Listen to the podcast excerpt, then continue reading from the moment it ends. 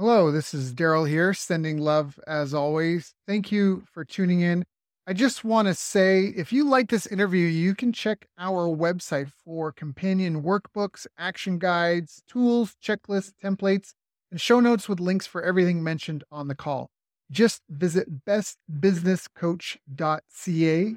That's best, B E S T, businesscoach.ca. Enjoy. What should I ask a business coach? Uh, this, the answer to this comes down to, um, you know, what are you coming to the business coach for?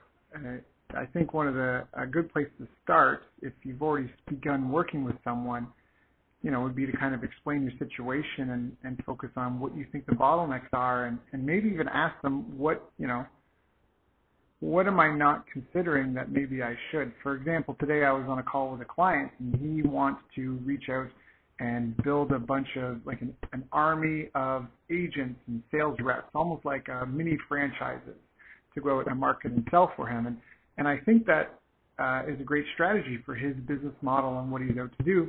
But something he had said briefly was that this month his income didn't grow like he expected it to, and it was because he had hit bottlenecks in the project management and delivery of what his client had already purchased.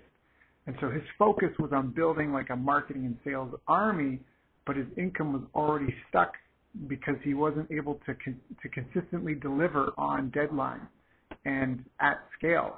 So while his focus and attention was on this one problem, like how do I build, you know, an army of 50 people out building my business for me, you know, I know him well enough. We've worked for a number of years together.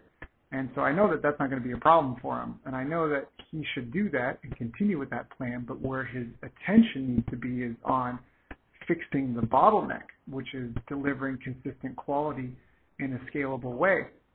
And so, you know, what should you ask a business coach? You, should ask the business coach about the problems you came to the business coach to help you solve right? I mean, you don't just see a doctor. You typically you see a specialist. You have a problem. You, you go to the doctor and go, "Hey, doc, this is these are my symptoms. This is what I think the problem is." And the doctor does a diagnostic and then, you know, prescribes something for you. And prescription without diagnosis is malpractice in medicine. And I would say the same would be true of a business coach. So you you know, similar to dealing with a doctor, you would want to explain your case, your situation, and explain what you think the problems are, and then ask for their input.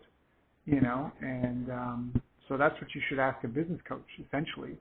You know, these are my problems. How can you help me with them? But then also, you know, do you see something I maybe don't right now that might be holding me back?